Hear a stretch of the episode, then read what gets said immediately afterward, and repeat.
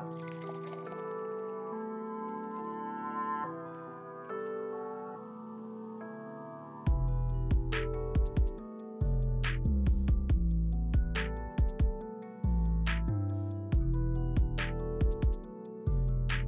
Yo, what's up, everybody? Welcome to the podcast this week. I am your host, Matt Guest, and with me out in Las Vegas, Nevada, is Matt Morris. What is up, buddy? We are halfway through the season. Our Packers got an effing win this week, Whoa. and I don't even know how I feel about it, to be honest with you. Bro, I feel great. Um, I feel great, and you know, we're gonna jump right into this right here because yeah, sure. I want to hit on the fact that Shannon and Skip had a great take from this game pre pregame uh, on Friday. Skip's talking about how Aaron's going to come out, and you know, there's a chance he beats the Cowboys. Something that me and you would not have said. We would have said no way, absolutely not. The team's dead. Right. It's over. Go get a quarterback. Right. which we've been saying. And this obviously was circulating the media, TikTok outlets, you know, Instagram on Sunday during the game. And I was like, oh, damn, like Skip's actually onto something after the game. And then he goes on today and goes, look it, I was right. I knew I knew Rodgers was gonna, you know, beat our ass again.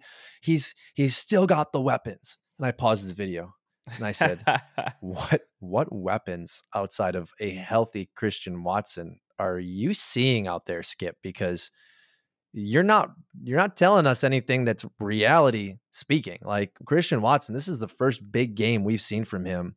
Three touchdowns for a rookie, the explosive speed, but also your Dallas defense didn't jam him. They didn't play him properly at all. And I want to see what happens when someone actually plays coverage on him because he's still a rookie. And rookies in my book, unless you're, you know, Justin Jefferson or Odell Beckham or Ja'Marr Chase, like they aren't yet weapons. But great win by Green Bay. Uh, good take on Friday from Skip. Loved it. And yet again, dude, Dallas Cowboys, Aaron Rodgers, man, he just he beats them like he should beat the 49ers.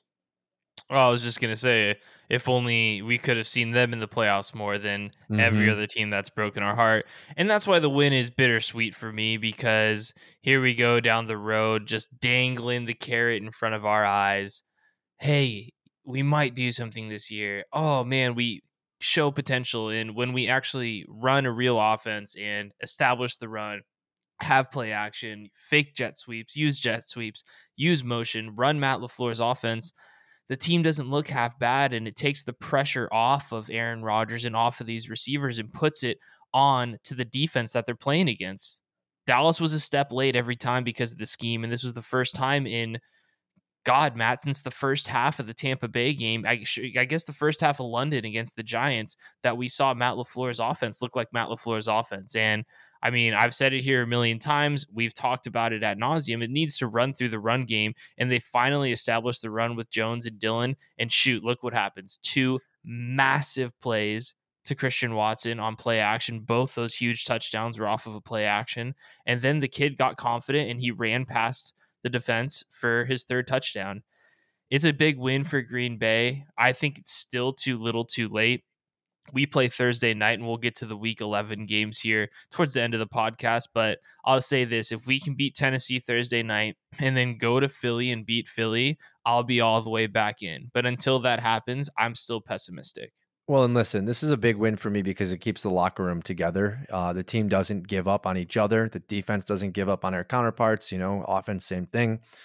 But more importantly, you and I spoke about this after the game what weapons did Rodgers have before a healthy Christian Watson, Correct. Watson stepped on that field this week? And how do you run a Matt LaFleur offense, a West Coast Shanahan offense without Kittle, Deebo, Watson? You can't. Davante. We'll put Davante in there, right? Because that was Mhm. predominantly the weapon last year. You can't. It, it doesn't work. There is no fear of let's, you know, let's hold let's hold the the secondary in place. Let's run zone or run man because they're going to throw it. Throw it to who? Allen Yeah. Lazard? Are you kidding me? It's a joke. And you look at the run game most of the season, and probably why they went away from it. It's because there was no fear of Rodgers actually throwing the ball. Who? Bobby Tonyan with half a knee, right? Randall Cobb at 32 years old. Allen Lazard. If he's open, Rodgers doesn't even see him. That seems to be proven throughout the last you know year and a half, much like it was in the Detroit game. Um, So Watson was a huge, huge piece for the simple fact that he's a weapon because of his speed. And I think that's probably the issue with Matt LaFleur's offense. It's the issue with Shanahan's offense is you are weapon dependent at all times. And if you don't have your weapons out there, you're in deep trouble. Even with Aaron Rodgers. That's I mean, Aaron Rodgers still has it, proved it mm-hmm, this weekend. For sure. Yeah. And all season long he struggled because he hasn't had the weapons around him. And I think in a different set offense, Rodgers probably wouldn't have struggled as much. He probably would have given Green Bay a few more wins. But at the end of the day, like we hired Matt LaFleur to execute this offense. We need to put the pieces around him, you know? Kadarius Toney should be on the Green Bay Packers. They should have offered a second round pick for him because as it stood, we needed a weapon with speed. Obviously, they have Watson, but could you imagine Toney and Watson out there? Complete mismatch. So, right. big takeaway for me was a big win for the locker room. But as a fan, as someone who is evaluating this roster, they need to be very, very mindful moving forward that we need to allocate more of an emphasis on our weapons. Not saying signing Davante for 30 million, but going out and getting guys like Toney, because I'm not even sure as it stands right now that DJ Moore would have been a good fit. We need mismatch players. And that's what Christian Watson does with his speed. I agree with you. And I think even uh, a guy like MVS, right? Like we missed yep. him last year yep. against the Niners in the playoffs, mm-hmm. right? Just the threat of someone taking the top off helps. I, I, can get behind that with you. And I was texting my buddy who's a, a big Packer fan too, uh, today or yesterday during the game. Might have been yesterday during the game. And I said, look, unless Odell's coming through that door, I my my hopes won't get up because you're 100% right. I love Lazard. I love Cobb, one of my favorite Packers ever, but we don't have a guy. And and it's it's clear and obvious and I've been harping on Rodgers all year, right? I've probably been taking a couple too many shots at him, but but it is true, man. Like he had a threaded needle for a couple backdoor passes to Sammy Watkins, who made nice plays, but man, it's it's tough for these guys to get open and if we're not establishing the run it's going to be tough. So we'll see. Philly couldn't stop the run tonight against Washington. So, man, if Aaron Jones can stay healthy, this was Dillon's best game, in my opinion. I thought he looked really good, looked fresh, was running hard, making the right decisions in the hole. Um, we'll see, man. My, my hopes are still not up, but yes, Matt, we do need to be happy. I need to be more happy. You, you seem pretty ecstatic about it. Um, you know, it was a big win for the Packers, and their season is not completely dead yet. well, and Matt, this is my big week 10 takeaway. The NFC is completely open. After watching yeah. Green Bay, after watching Dallas, after watching Philly tonight, after watching Seattle, the 49ers game, as it stands today, even the Vikings, I have no faith in any of these teams as my Super Bowl favorite. The NFC could be won by Green Bay. It could be won by the 49ers. It could be won by the Seahawks. There is nobody right now that's a front runner. And it's because the Eagles were exposed. It's because we know who Kirk Cousins is deep down, who he's going to be in the playoffs. The throws he made to Jefferson this week were atrocious. Jefferson may be a generational talent. He might go down as a top five all time if he continue on the trajectory that he is. But the NFC as a whole, right now, in my opinion, does not have a favorite.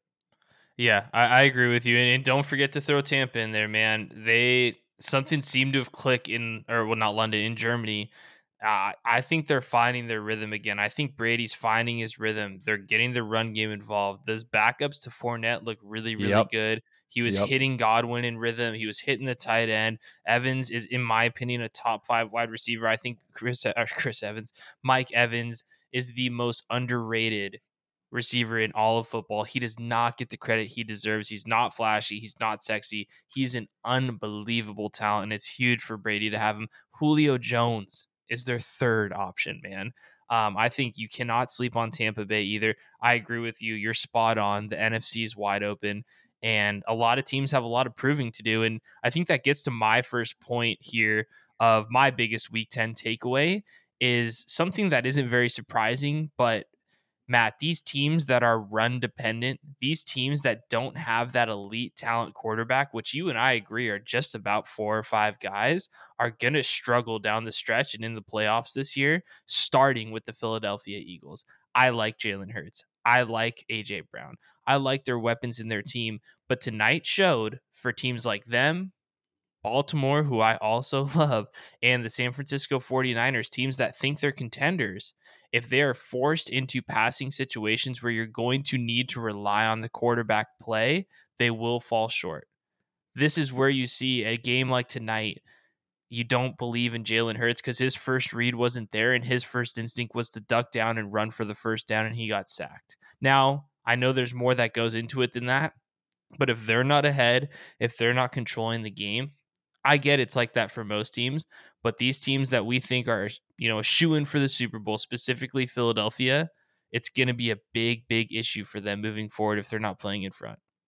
Well, and let's look at it from a broader perspective here. We've got two generational aging quarterbacks. Tom Brady, he's lost a step. We can predominantly say that, whether it's because of the offensive line, the age, doesn't necessarily matter. He's become even more so of a game manager than I think we've seen in years past, and that's okay. That's that's nothing against him. If anything, ride that.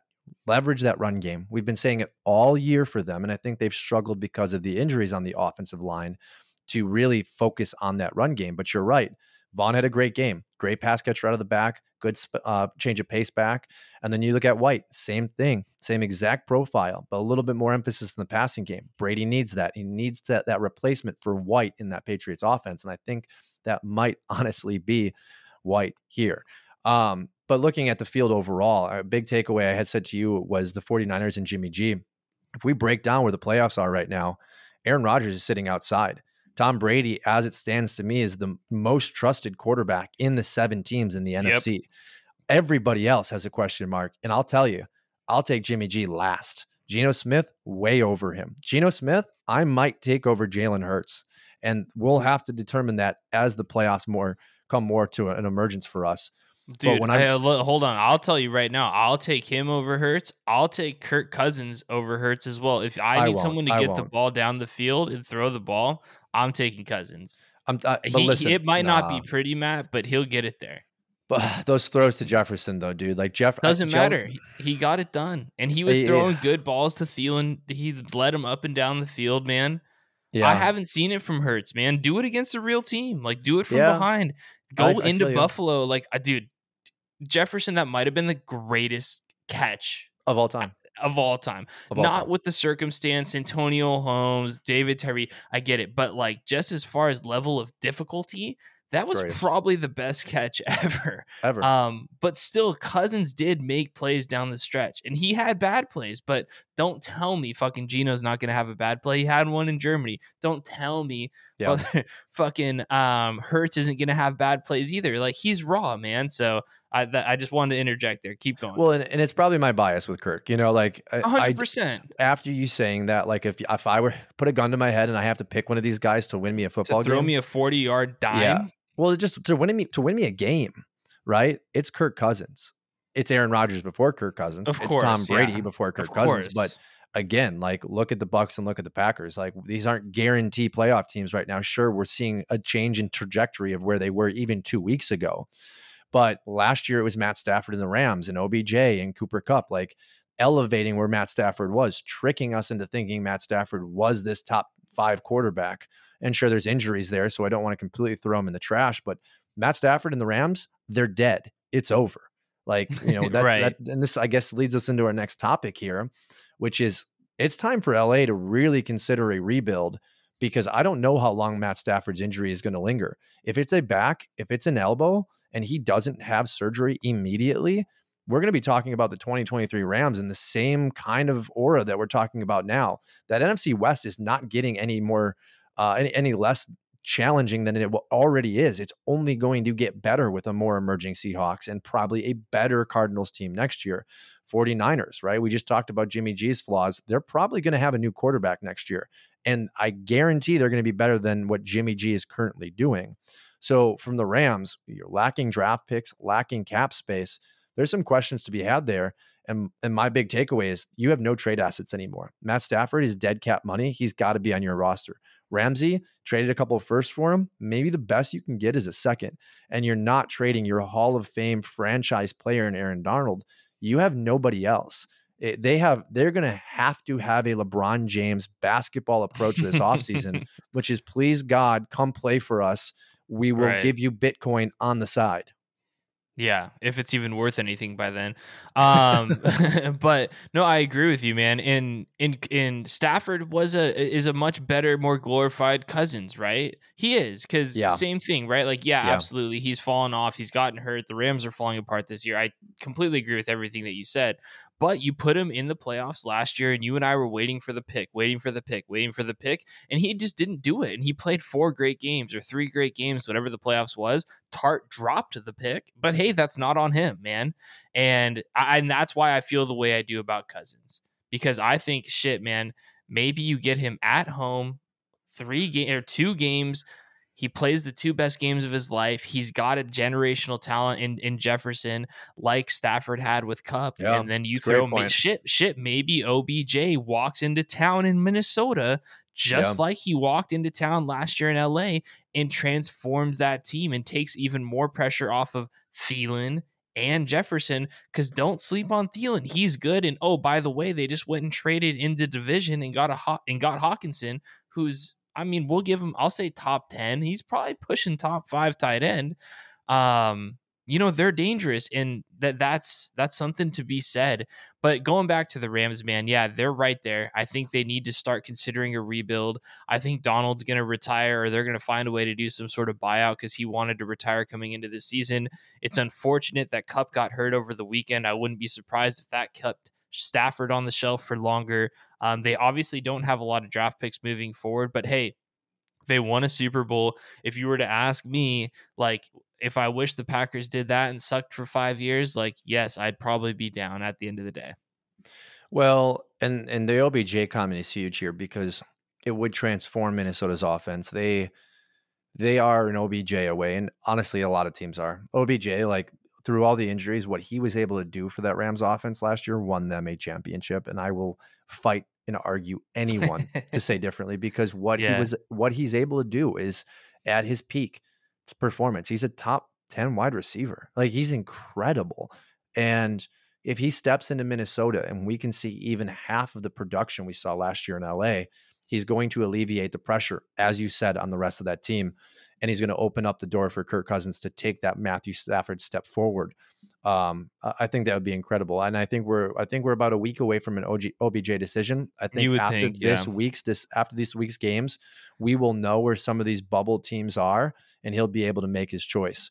Uh, which will it'll change the face of the favorites in the NFC or the AFC.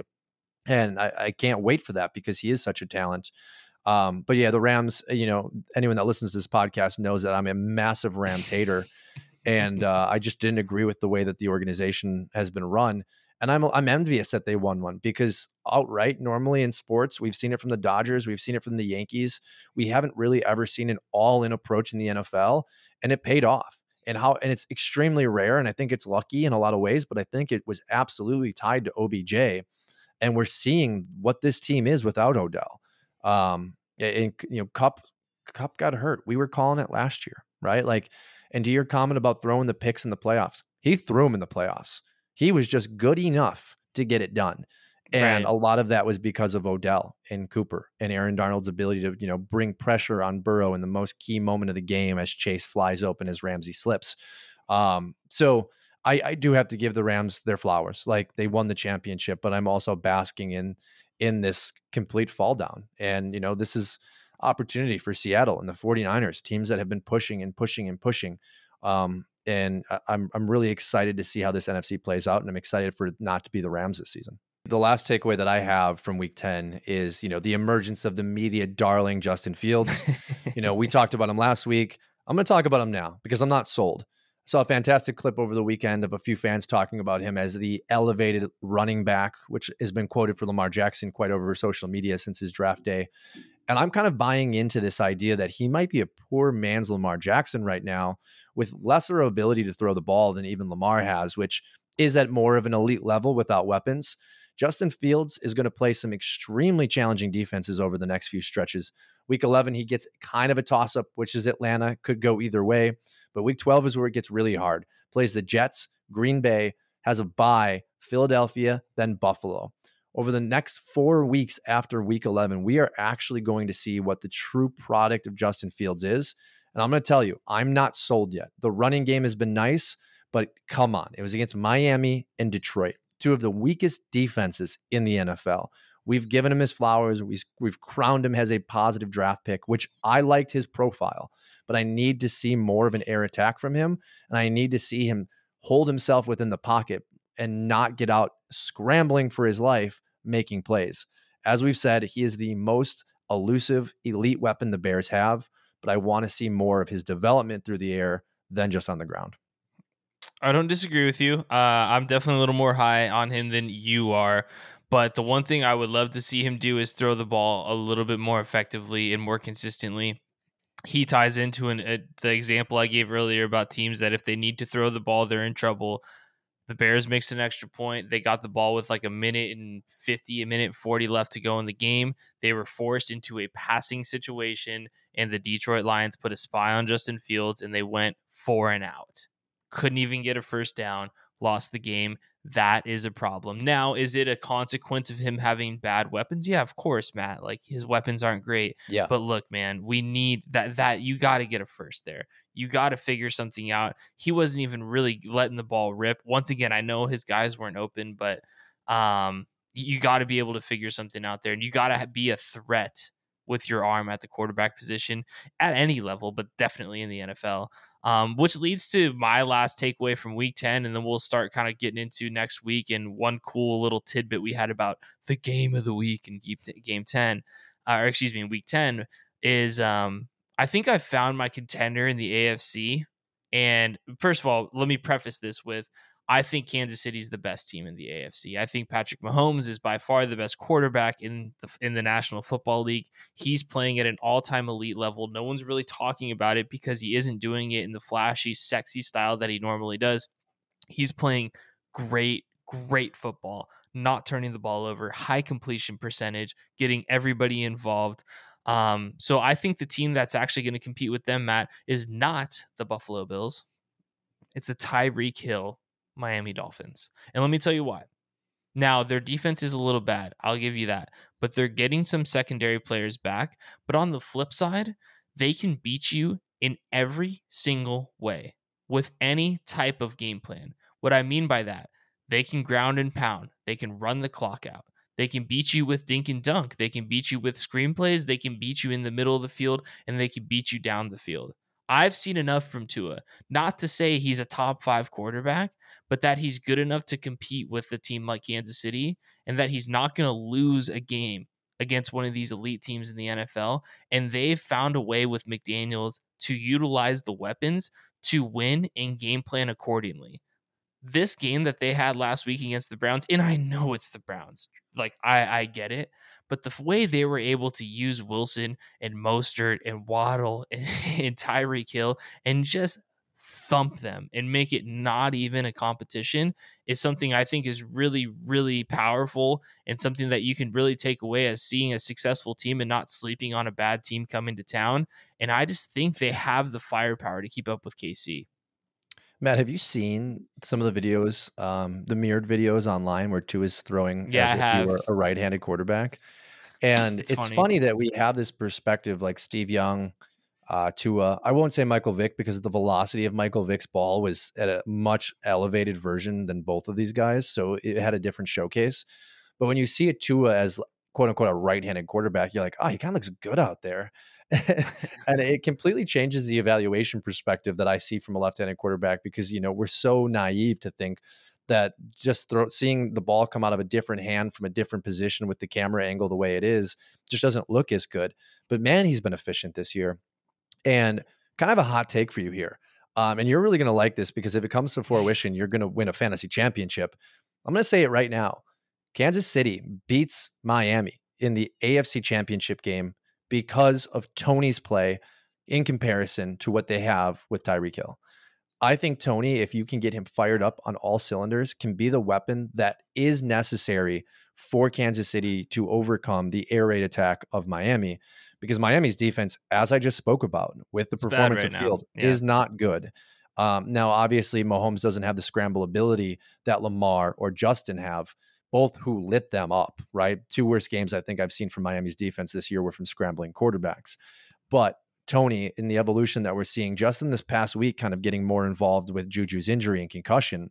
If you can continue to take these target shares and move them up just a pass or two a game, by the time you get to that AFC championship against Miami, they're going to have a weapon that I don't want to say mirrors Tyreek, but definitely a piece that is going to amplify what uh, Kelce can do in the middle of the field with the possession wide receiver that Juju can be. And I'm telling you right now, I think Toney might be that weapon that gets them to the Super Bowl. I, I don't disagree. Um, that's why I picked him up in fantasy. I was like, I, this guy can either be a league winner or he'll get hurt and just be shitty like he's kind of been. Um, but to just touch on Miami's defense, I forgot to bring this up in my rant is that they did get Chubb and he did look good yeah. in his first game or second game actually with Miami. And they're gonna get their uh, they're looking for their corner to get back. I forget his name; it's slipping my mind right now. But Xavier Howard and uh, uh, Bryce Jones. I forget Bryson yeah, Jones? Jones. Yeah, Byron Jones. It's Byron, Byron Jones. Jones. That's yep. Um, look, they're tightening the screws. They went all in. Um, I love him, man. And and the Dolphins, the Dolphins take isn't just about Tua. Like, yeah, he's a big part of that, but these running backs are good. These receivers are good. Their coach is good. They're just a really, really good team, man. By I, the way, really did like you did you see you know you know Benjamin get flat out released today? Yeah, really weird. I wonder where he's gonna go. I'm trying to think of a contender ish type team that needs a backup, maybe Talk about starting a boneheaded move. Like yeah. unless this is a character issue or uh, right, what I've, what I've read on field, something. Yeah. yeah. it just seems like they flat out released him. It sounds like maybe like he was talking shit in the locker room, man. I don't know. Well, it sounds like from what I've read on Twitter that this was more about giving James Conner the rollback. Um, and maybe there, maybe there was some conflict in that locker room of like, well, hey, Eno is efficient, and like, you know, they just decided know, let's cut the turmoil. It's a bad move, in my opinion a good player that's proven to be a you know quality, productive, reliable guy is going to be one of the better backups in this league. And the reason I bring that up is because look at how big of an impact Jeff Wilson just had. You know, we talk about oh, drafting yeah. first round running backs and how many teams do this and how big of an asset you're giving up for a guy that can be found for a fifth, sixth round pick or off the street. And I don't want to take away the credit of what Saquon Barkley is, you know, what Adrian Peterson was, but like in offenses that just need a guy to kind of change the profile, the Miami Dolphins hit it right on the head. Jeff Wilson comes in and completely transforms this offense, gives them finally a back that has a little bit of durability and allows Mostert, while he's healthy, to actually get out and do what he's supposed to do. Miami made all of the right moves, but I'm telling you, man, Toney's he's the guy. He is he is the guy. Um, the swagger, the athletic ability, the separation he, he he's probably got a hell of a personality on him, but if he can mirror that personality with his production, we're going to see something really special out of Kansas City. And damn, you know, it, it's like the the rich keep getting richer.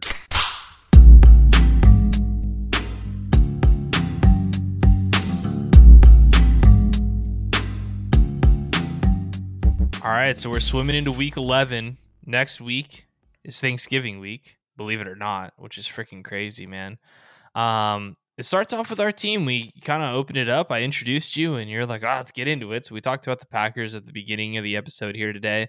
Uh, they've got a big game, like I said. Just to kind of recap for anyone who's just skipping ahead to this part, is if the Packers beat the Titans and then somehow beat Philly next week, I will believe again. As of now, I am not a believer.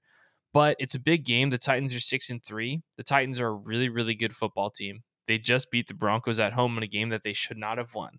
Now, everyone knows what the Titans are trying to do. They're trying to run the ball, keep your offense off the field, dominate time of possession and play good defense. Now, the only problem is is their defense hasn't been playing that great all season. So, I think the big question in the matchup coming into this game with the early line as the Packers are 3-point favorites at home in Green Bay is A, I guess is a two part question. A, can the Packers slow down Derrick Henry and get the Tennessee Titans into must throw situations third and long? And B, will the Packers be able to establish that play action run game to dominate the Titans like they should? So uh, I love both questions because both questions lead into what my game plan would be. A, this is Joe Barry's opportunity to leverage the box you have two defensive tackles that can play at an elite level, but mm-hmm. haven't had the help because you've been crossed between a run game and a pass game that has not been efficient. This is his opportunity to lean on man coverage and stack the box. If he does that, I think we have absolutely the ability to stop Derrick Henry. Now, moving into the the play action, the run game for Green Bay's offense. If I were looking at this on a Thursday night game plan perspective, you know that Watson's going to be completely taken out of this game after what Tennessee saw. They're going to do everything in their power to make sure that the big play is not there for Watson. Leverage yourself in the short intermediate pass game with Lazard, Bobby Tonyan, and utilize Aaron Jones in the pass game. Get out there right away and start with the short routes and then jam it home with AJ Dillon. You know, don't necessarily start this game with the idea that we're just going to run in between the guards. You got to get out there and completely throw Tennessee off their game. So by the second quarter, they are pulling men off Watson, opening up that play action. I think if Green Bay goes in there with the idea that we're just going to run the ball 35 times from the start of the game, we're going to run into trouble because Watson's going to be taken out of the game. You know, you can't trust necessarily some of the other wide receivers as we talked about. You're going to run into the same problems we've had for the previous four or five weeks. You've got to completely throw Tennessee off what their projected game plan is going to be. I'm really looking forward to this from a play calling perspective because we've had big time question marks about Barry all season, and we've had big time question marks about Matt LaFleur up until this Dallas game. They have to come out yet again this week and out coach Mike Vrabel. If they can do that, I don't even need them to be Philadelphia. They've then proven that they have what it takes to move forward this season and do what is necessary. Yeah, I, I don't disagree with you. Um, to Joe Barry's credit, and something that I didn't bring up in the beginning of the pod was something they did and mixed up was put Rudy Ford in at free safety and moved Darnell Savage to the nickel spot, which they had to do because of the injury to Eric Stokes. And look, it worked. And if we can start self scouting a little bit better and being honest about our personnel and putting guys in the right position, like you said, and stacking the box, trusting Jaire on Treylon Burks as their best receiver, and we love Brooks, dude. Like, go back to the wide receiver rankings. He was my number one. I think he was yours too. We love him. Mm-hmm. Um, but Jaire Alexander, we're paying him too much money to not be able to lock up a kid like that at the end of the day.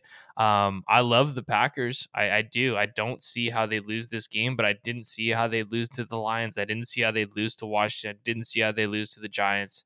So I won't bet on the game, but you know that that's just my honest thoughts on it. I don't see how they they should lose this game, but they've been beating themselves all year. But all it takes is a game like they had against Dallas to, as Rodgers said, we're not dead yet. So maybe they aren't, man. But yeah, I'm ready to move on to the next game. Do you think they're going to win though?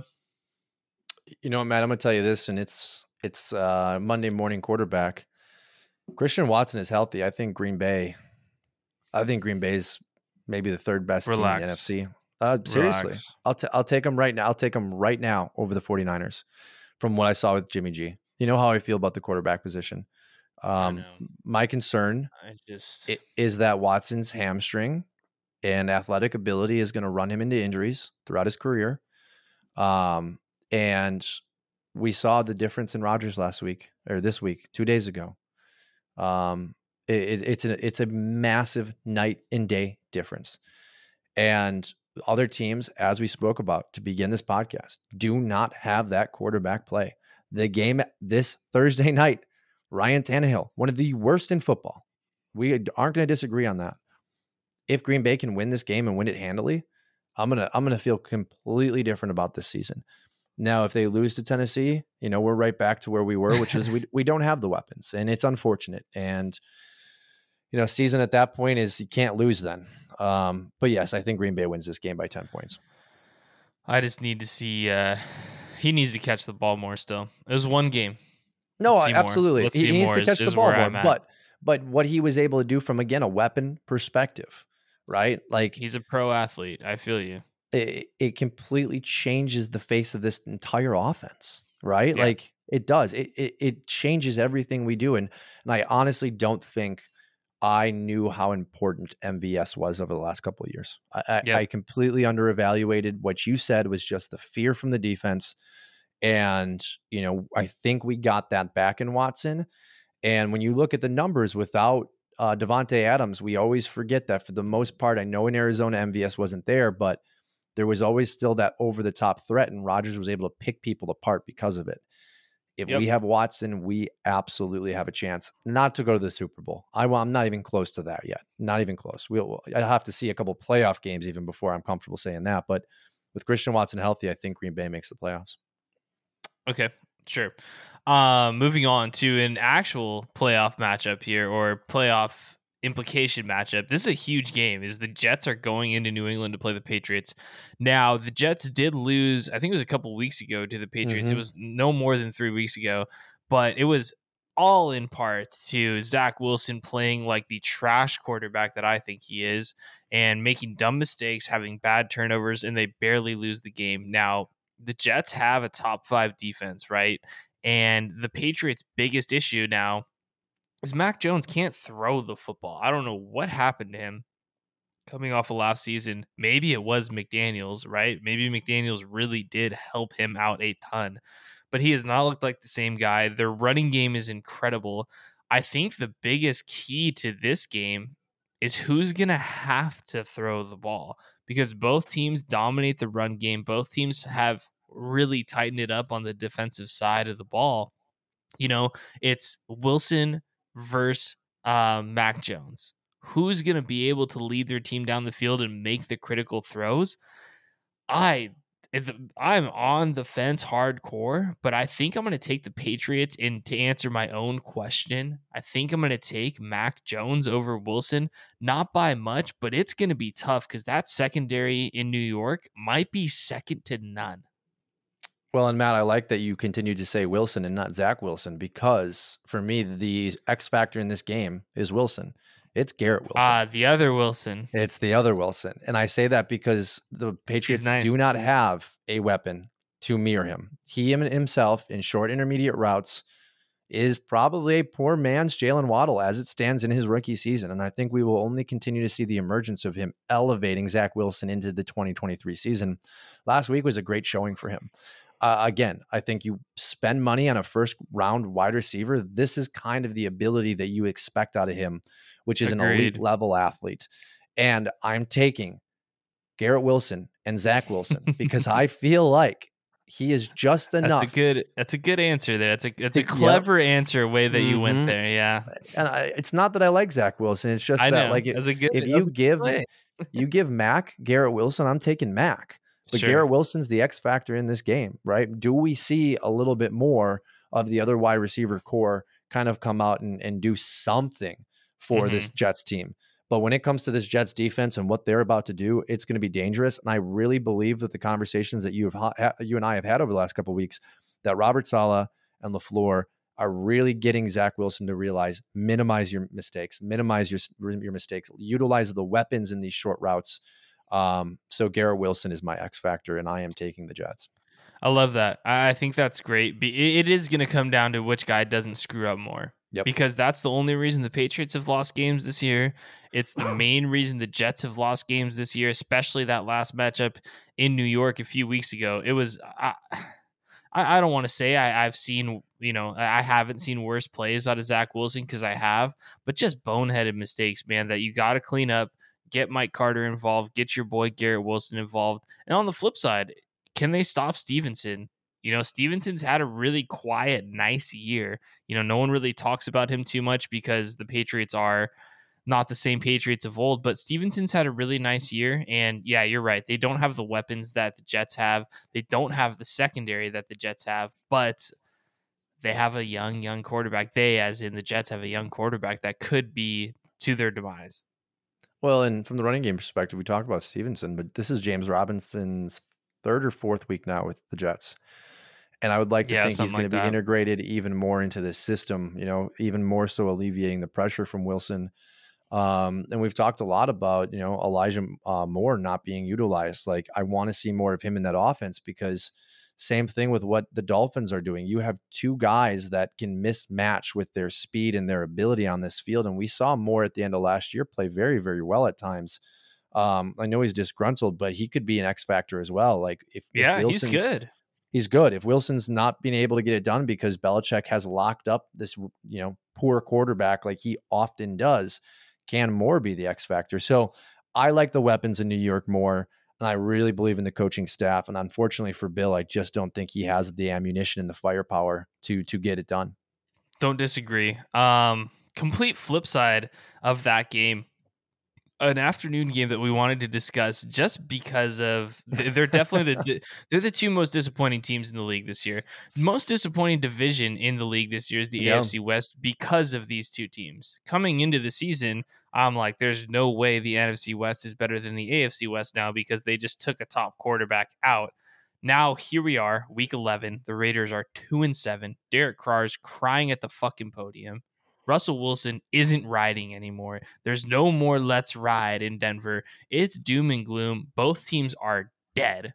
The season's over. It seems like Josh McDaniels is going to keep his job. This game's in mile high. The last game was, I want to say, like a month and a half ago. The Raiders actually, that was the Josh Jacobs coming out party. That was his first game that they established him. He looked good and he dominated. Um, it's still early in the week when we're recording this, so I don't know if Jeudy's going to be playing. I don't know how healthy he's going to be this week coming into Vegas, but this our conversation isn't necessarily about who's going to win this game because it's kind of irrelevant. It's more about who are you more disappointed in here, Matt? The Raiders and Derek Carr or Russ Wilson and the Broncos and Nathaniel Hackett and the way that they've gone about this season to get to this point in this matchup actually literally meaning nothing. Well, and Matt, I think this goes back to kind of your conspiracy theory about possibly Josh McDaniels exposing Derek Carr. Yeah. I'm I'm starting to buy into it every week. The owner coming out and saying I have unwavering trust in McDaniels. You And know, we did it. We did an ex- extensive search, and this is our guy. There's a Hold on. Let, B. yeah, sorry. Let me interrupt you real quick. Just sorry, just popped in my head is what I what did I just say? Look what he did with Mac Jones Mhm. Yep. as a rookie. So And- continue. and- sorry. and Tim Tebow.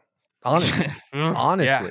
I'm not Yeah. even talking shit. Like, No, got you're right. Tim Tebow a game-winning touchdown with to you know, rest in peace, Demaryius Thomas. Right. Um, yeah, I I'm buying into this, Matt. I I want us to dig. Well, my, I live out here, so I might have to go bang on McDaniel's door and be like, hey, let's, let's have a little conversation here. Go down the rabbit holes on Go down the rabbit holes, you know? um, it's un it's undoubtedly the Broncos. Um, they invested all this money. They, you know, they signed um yeah, Melvin Gordon to an extension just to play this season, and it, everything about this Broncos team stinks because nothing is getting better anytime soon. And Jeudy, you know, Jeudy has yet another injury. And when I say disappointment, I'm looking more in the forecasted future of Raiders are looking pretty good next year. We're going to have a quarterback change, undoubtedly. We're going to have a high draft pick. Um, you know, whether they go out and they they trade for an Aaron Rodgers, if they sign a Tom Brady, you know, or you know, some kind of drastic change, or they go the direct opposite route and they draft one of these young guns that we love, their future is looking pretty bright. On the flip side of that, the Broncos are tied, tied to Russell Wilson. They don't even have their draft pick next year. So the worse they play only benefits Seattle. Talk about an absolute flaming pile of shit decision that was. And I, I think you, you're right. You know, front office is probably going to have changes. The head coach is going to go. So big disappointment, even though they have one more victory than the Raiders. Um, I, I think it's the Raiders' best decision here to keep losing as many games as you can. Right? Like, I think this is an easy Raiders win. I think the Raiders win by 10 points because Josh Jacobs probably comes out and has another dominant game. Davante's been great. How they found a way to lose games is beyond me. It's just a It's masterpiece in itself. Um, Broncos, man. I'm sorry, Bronco fans. You ain't riding anytime soon. Yeah. Uh the the Raiders aren't blameless or uh without blame as well for their defense. The Chandler Jones signing was a flo- was a f- Yeah. flop, flop. Terrible. Um their defense is still bad. That to answer your question, how are they losing these games? It's their defense. I get that the Colts made a coaching change and were revitalized, but you can't let Matt Ryan have his best game of the season against you at in your place. You can't let Jonathan Taylor get hot again against you. You can't just, you know, you, you can't lose to the Colts, man. And, you know, it's feeding into the conspiracy theory. And then when it comes to fruition and it comes true, and Derek Carr's on the streets packing his bags, going to play for God knows who, um, or backing backing up somewhere, maybe backing up Russ Wilson. Who fucking knows? um, you know, we can say I told you so, but they they can't go without a ton of blame as well. But at least you're right; they're in a better spot to succeed long term. Whereas the Broncos, they're screwed. what are they going to do? Russell has deteriorated. There's no way to look around that, and they're they're caught with their tail between their legs because they signed Hackett before they got Wilson because they thought they were gonna get Rodgers because they knew that Davante was gone and they thought Rodgers was gonna leave too. And it came back and bit him in the ass, man. Like it happened. Well, and um, this was a thought I had while watching the Chargers game this weekend. I the Raiders decided to go with Chandler Jones. The Chargers chose to trade for Khalil Mack.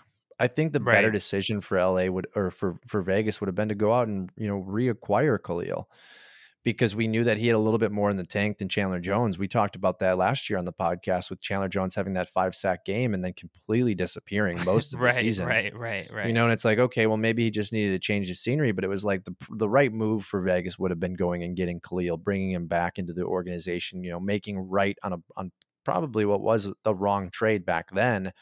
Um, but honestly, you know, it would have only negatively impacted their record and their draft position because Khalil wouldn't have had a drastic difference making change in this au- in this defense because the secondary is just atrocious bad.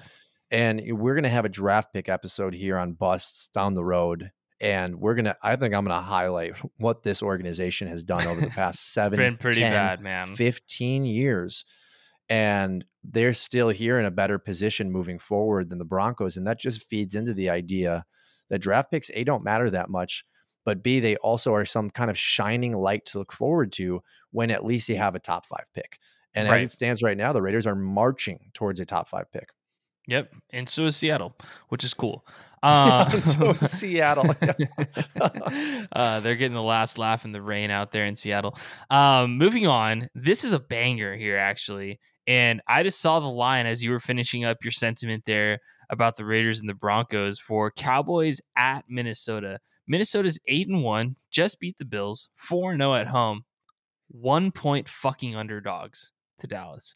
Going to your point on you kind of shitting on Kirk Cousins earlier in the episode, where Vegas that that's what Vegas sees Kirk as, right? And sees Dallas, or excuse me, and sees the Vikings as. But did they not just watch the game in Green Bay the other night? What did you see from Dak Prescott and the team? Is it really because Zeke Elliott's coming back that you're going to give Dallas a being the one point favorite going into Minnesota? Well, what am I missing there? What, Well- what, what- I'm losing it seeing this.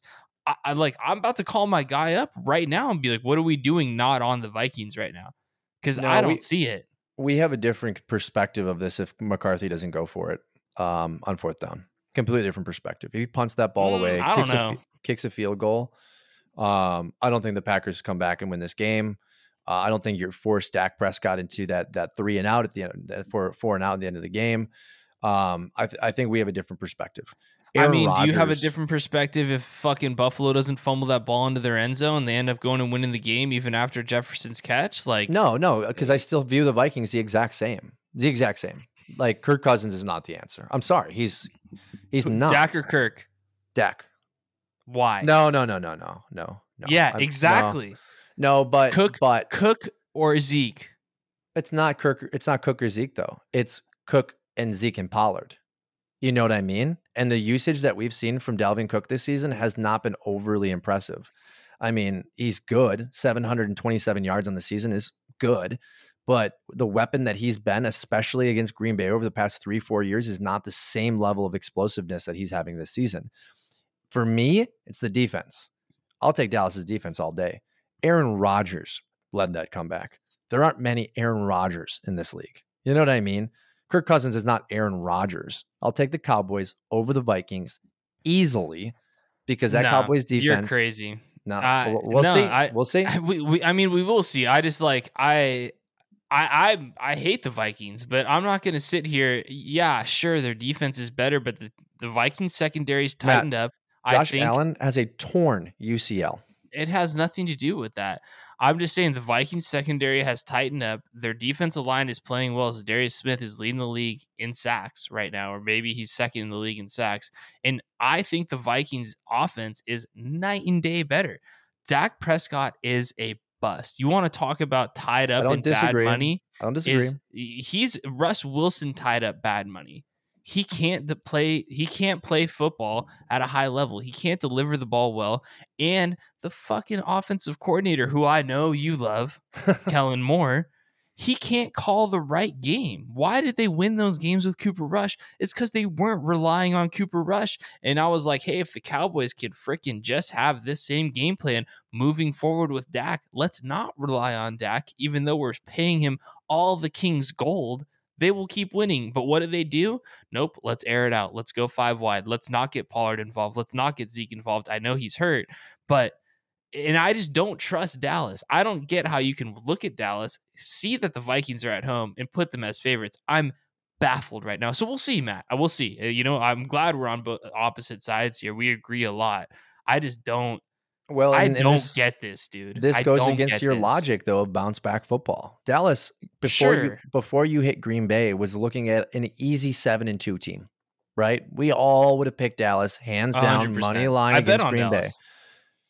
We are looking at this from a very Monday morning quarterback perspective, at least for your take on Dallas, I think. Dallas, again, is negatively impacted by their coaching staff, Mike McCarthy and Kellen Moore. I think we see a heavier run influence in this game. I think we see this defense come out with a ferocity that we did not necessarily see against Green Bay. And I think we see Kirk Cousins forced into making some bad plays. If you look at Justin Jefferson's box score over the course of the year, he has had really just two bad games. If I remember correctly, it was against uh, Seattle, and I'm pulling them up as we speak right now. Bear Yeah. with me. His It was against Seattle. fine. It was against um Seattle and Detroit. Okay. yep. So, uh, excuse and- me, Phil- and in that- Philly, Philly, um, Oh yeah. Philly and Detroit. So, Philly had a great defensive scheme against him. So did Detroit. Dallas is going to look at those games and say, "What do we have to do?" You know, there's no way he goes for 193 yards and one of the greatest catches of all time, if not the greatest catch of all time.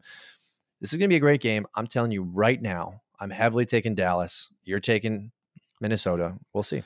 Do it at your own risk, man. I, I just don't see it, and I will continue not to see it. Whatever. We'll move on to the Sunday night game. This is a great game as well. They produced a fantastic Thursday night game to start. First Thursday night game, I think it was week two, uh, when Herbert cracked his ribs. Chargers versus Chiefs. We somewhat talked about it a little bit. Juju, I don't know. We're recording this podcast early in the week, so I don't know what his status is going to be moving forward uh, come Sunday night, but it looks like Toney might be getting the keys to the car to be the wide receiver one going into LA. The Chargers are a mess, man. Keenan Allen is, I think he's done for the season. I'd be surprised if he came back. That hamstring just keeps nagging him. Mike Williams is trending to be out this week, and Justin Herbert's playing at a high level. He just doesn't have any help.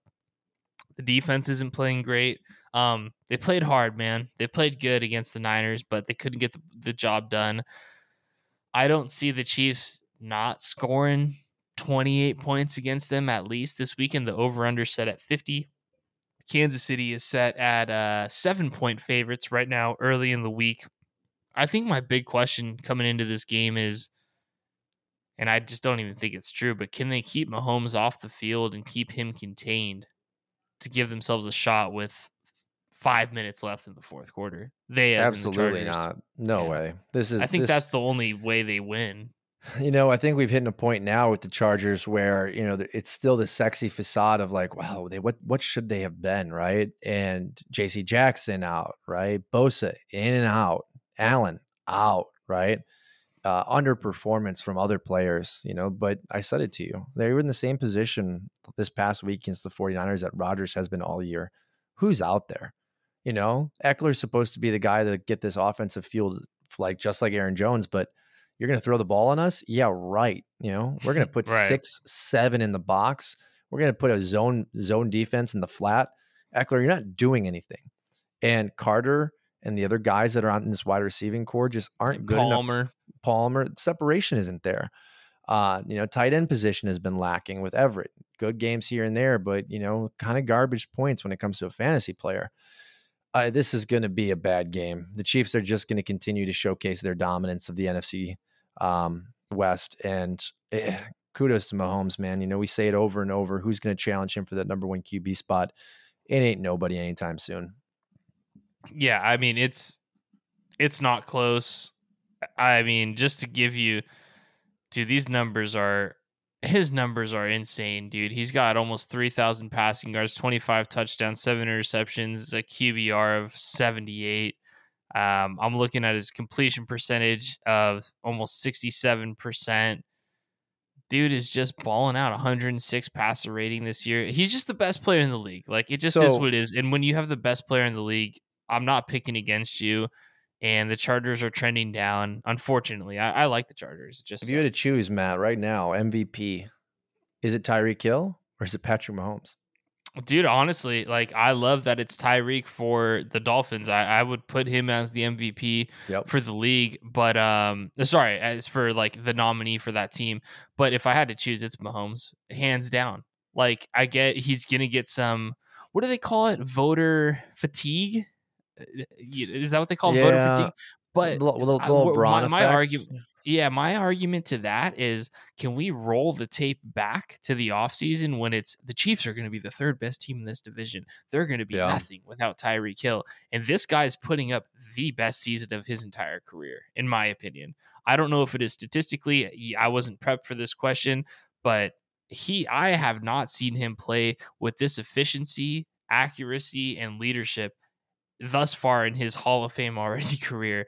Um, I don't Well- see how the Chiefs don't run to the Super Bowl. Like he's playing that fucking good. Matt, his projected yards are 5,546. How many touchdowns? 47 touchdowns. Yeah, man. And what, like 10, 11 interceptions, maybe? Like 13, 13 interceptions. So, you know, like, you know, there 13 interceptions is uh, it's an okay number. Like I'm not going to look he at also that and- threw the ball 72 times the other week. Like, you know, like he's still the only option over there. he would you know? he's only hit 5000 yards once in his career that was 2018 where he had 50 touchdowns that was i, I think that was his mvp season I think he broke the record that year too, if I'm not Um, mistaken. Or did Brady break it right after brady that? Well no sure. brady broke it then manning broke it and no one's broken it since Man- manning okay. broke it when he had uh thomas julius thomas Right, right. that was That that, year they won the special Super Bowl. season Yeah. um so yeah i mean patrick mahomes is currently on pace to have the best season of his career and the funny thing i bring the reason i ask you this question is because we're midway through the season now a little bit more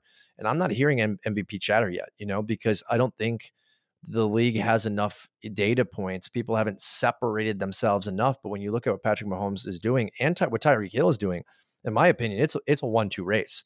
And I, I, I think personally, this is the first year where I'm going to look at it from who is actually the most valuable player to their team. And yet again, I'm I'm going to go. I'm going to lean Tyreek Hill as you lean Mm, Mahomes. But you're not wrong. You're not wrong. Um, I get where you're coming from. it's just but- preference of like you know where I see Tyreek Hill taking this Miami Dolphins team, but again, I don't think yet we're done with this conversation. There's a lot of football left to be played. Also, these numbers may be affected by Mahomes possibly sitting out the 17th game of that season. Um, and then again, too, we have a couple races in the NFC that could very well be dictated by quarterback play. And if quarterback play at an elite level gets a player or two in, we may not be talking about these 5,500 yards. We might be talking about an elite level quarterback play from an NFC quarterback that may trump whatever Hill or Mahomes has done. Now, I think it's very unlikely, but we are only 10 weeks in. I, I wanted to ask that question because right now it's a two man race. Yeah. Um yeah, I mean we could have the Bryce Harper effect, right? That we've talked about Yep. through baseball with one Yep. of these guys coming in, you know, Geno Smith, I just see the Seahawks here, just you know, hypothetically plays the best seven games of his life, right? Yeah, Um, but I, I think it, I think we're just having voter fatigue because at the beginning of the year was Lamar, right? And then it was Jalen Hurts, but now they finally lost the game. And I think they're just and it was Josh Allen at a point, right? They're just trying to pick and choose because just like LeBron, Giannis now in the NBA, right? Like all the Mike Trout, all the greats in your sports here, like it can always be Mahomes, right? Yeah. Even last year when he played pretty bad, you could still make the argument for him because he still played a pretty damn good season. And like a guy like Aaron Rodgers used to say when he'd go on McAfee show, he's like, my down year is a career year for most players. Like he's one of those guys, you know? Um, I, I Well- think I, I don't think it's close after 10 weeks. I, I don't think anyone I I guess I could say Tyreek. I, I'd listen to the Tyreek argument, but Hurts, nah. Well, I mean, think Lamar, about last no year. Think about last year, though. Rodgers won it, right? And Right. there was conversation about Cooper Kupp's record breaking season. And I think Right. what Rodgers did was really impressive. Mahomes arguably is doing what Rodgers did. And I say that because Rodgers had Davante and basically no one else. Mahomes has got um, Kelce. And as it stands today, basically nobody else. I know Juju's out there, but you know, Toney will change this argument considerably. Um, but it would have to be the same argument then, right? Okay, Mahomes just had one weapon, and Tyreek has to go out and surpass what Kupp did probably by 200 yards. He's probably got to go out and get like 21, 2200 yards to even have a chance at beating Mahomes because otherwise it's just as you said voter fatigue with Mahomes like you can't give it to Rodgers and not give it to Mahomes unless Tyreek Hill did something that was like oh my god this will never happen again Right. you know we kind of thought that about Kupp last year and here we are just the next season seeing Tyreek Hill obliterate the pace that he was on Yeah. And I mean, just kind of cement himself as wide receiver. the one. guy yeah Yeah. Like, I mean, I, I love going to bat for Davante, but fucking A, what what Tyreek's done is pretty is pretty unarguable. Um, let's move to the last game. And I just realized this, Matt. This is uh the Monday night game is in Estadio Azteca in Mexico City, which changes my mindset a little bit about this matchup for the Niners playing the Arizona Cardinals in Mexico City at altitude in one of the most historic stadiums in the world, Estadio Azteca Mexico Well- City. The question is, will Kyler be able to travel with his Xbox or PC, whatever he probably plays on a PC? Um, and is Kyler going to play? you know, yeah that that's also a pretty big factor. Right now, the line's at eight for San Francisco. If it stays like that with Kyler, I actually like the Cardinals to cover, but I do think the Niners win this game. So remind me this field has had issues in the past correct Field, I'm not sure. Let me let me look up the uh the altitude while you while you ask your question here. Yeah, because if, if I remember correctly, and I could be completely wrong, this could have been a next uh, a different Mexican venue. Um, but there's a field that has been played on that has com- really bad turf issues or really bad sod issues that has caused pretty much a significant impact on the game. Um, and it's great that you brought Kyler up. You know, my fiance started Kyler Murray thinking he would play, and he did not. uh, it's unfortunate. And I said to you, I think the Cardinals actually win this game, but is completely dependent on if Kyler Murray plays. Um, right. I, I really did not like the usage that I saw from the 49ers last week against the Chargers. You know, I don't think that McCaffrey was utilized as much as he should be. I liked the usage out of Elijah, Elijah Mitchell being back. I think that two headed monster is a great pairing. But again, I will say it over and over Jimmy G, oh my gosh, he is just not the guy. Uh, had one really nice pass to Brandon Aiyuk to cement that game this past week, but it was a six man blitz. He just it just had to throw the ball for it to be a completion. Um, with DeAndre Hopkins back, with this with this Cardinals defense playing better, not elite, but better. I think they can make life difficult in the 49ers. And I think if Kyler Murray plays, the Cardinals win this game. Yeah, Zach Ertz also out for the season. Yeah. um, You know, for Benjamin the released. Cardinals. You know, as we talked about, Conner is going to get the start. You know, whatever he's on, he got his contract. He sucks now. Sucks. Um, the Azteca altitude is seventy two hundred feet. That would be two thousand feet higher elevated than Denver. Uh, don't see anything on the on the turf. They have played a World Cup here. It's where I mean, it's a pretty legendary stadium. So I honestly like. I expect the Niners to play hard. I expect the Niners to play well. I I personally expect the Cardinals to come out and lay an egg. I think the only guy that still wants it in Arizona is DeAndre Hopkins because he was suspended for the first seven games of the season. He's out there playing great, but that team is going to be so far out of it after this game, after they lose to the Niners. Um, Kingsbury's going to get fired. It's going to be a full rebuild out there in Arizona. And unfortunately, just like some quarterbacks we've been talking about on this podcast, they're stuck with this kid. I think he's really, really talented. I think Kyler's one of the better quarterbacks in the NFL, but he's too reckless. He doesn't make smart decisions, and he does look like he doesn't care often, which is a problem. Well, and I I think we'll, we'll look back in a few years and see that this was a great example of a mismatched coach and, and quarterback. You know, we've said it often. Kingsbury didn't have the, the resume. had a better resume than Jeff Saturday, um, but didn't have the resume of a person that should be given a head coaching job and was hired because of his connection to Pat Mahomes and that of Kyler Murray in the recruiting field. Right. Um, and we see it on a weekly basis on the sideline. Kyler just isn't on the same page as Cliff and, and doesn't have the respect for him that a quarterback of his age should have for their head coach. You know, I understand Aaron Rodgers kind of getting into it with LaFleur or Brady getting into it um, with Bowles, but for the respect level, it just isn't there, and it's a concern. But Matt, I I'm a believer in certain karmatic things happening in this universe, and I think the Cardinals are destined to dance this dance for a few more seasons with these two. I think they Mm, beat the 49ers, and. I, and I think that they just hold on to a sliver of hope of their season and continue to beat a dead horse, which will ultimately be them not making the playoffs going into next year with the same frickin' problems. Now, if I'm wrong, you are right. The sky is falling. DeAndre Hopkins as a fantasy beast might be coming to an end.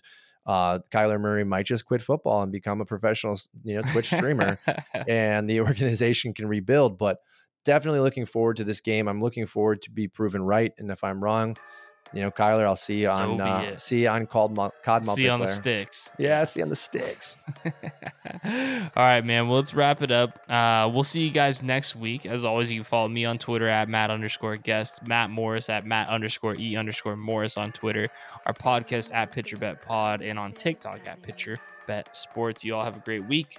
Later.